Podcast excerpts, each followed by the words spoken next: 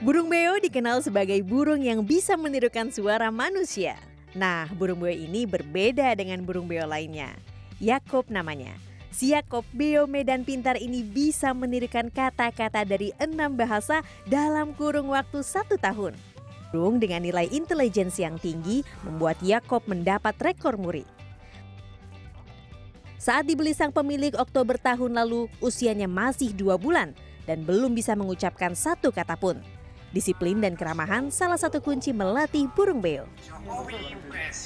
Awalnya memang belum pernah ngomong, eh, belum bisa ngomong, dan itu pun belum bisa makan sendiri. Nah, itu malah kesempatan bagus sebetulnya. Jadi sebelum dia makan bisa makan sendiri, kita otomatis ngeloloh, eh, maksudnya kasih makan kan.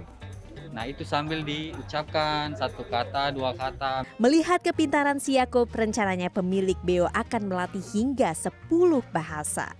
Ya sebetulnya kalau saya bilang hampir nggak ada kendala ya. Nah, jadi eh, tiap minggu, satu minggu atau dua minggu sudah bisa satu kata paling tidak.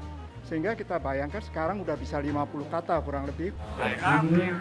Nah sekarang saya sudah bersama Yakub nih, burung beo pintar dengan enam bahasa. Saya mau tes tiga bahasa saja nih dari enam bahasa yang dia kuasai. Hai Yakub, good morning. Masih belum mau mengeluarkan kata-kata, kita coba lagi nih. Eh, hello.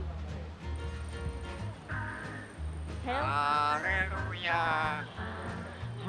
Haleluya, akhirnya satu kata keluar dari eh, Yakub ini memang ada beberapa faktor yang mempengaruhi untuk eh, Yakub ini mengeluarkan kata-kata. Selain kita harus membangun chemistry juga lingkungan sekitar juga mempengaruhi karena ini merupakan tempat yang baru bagi Yakub tapi saya akan coba satu kata lagi.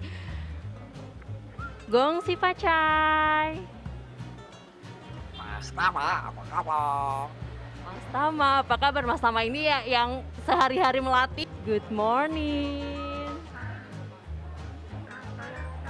Haleluya.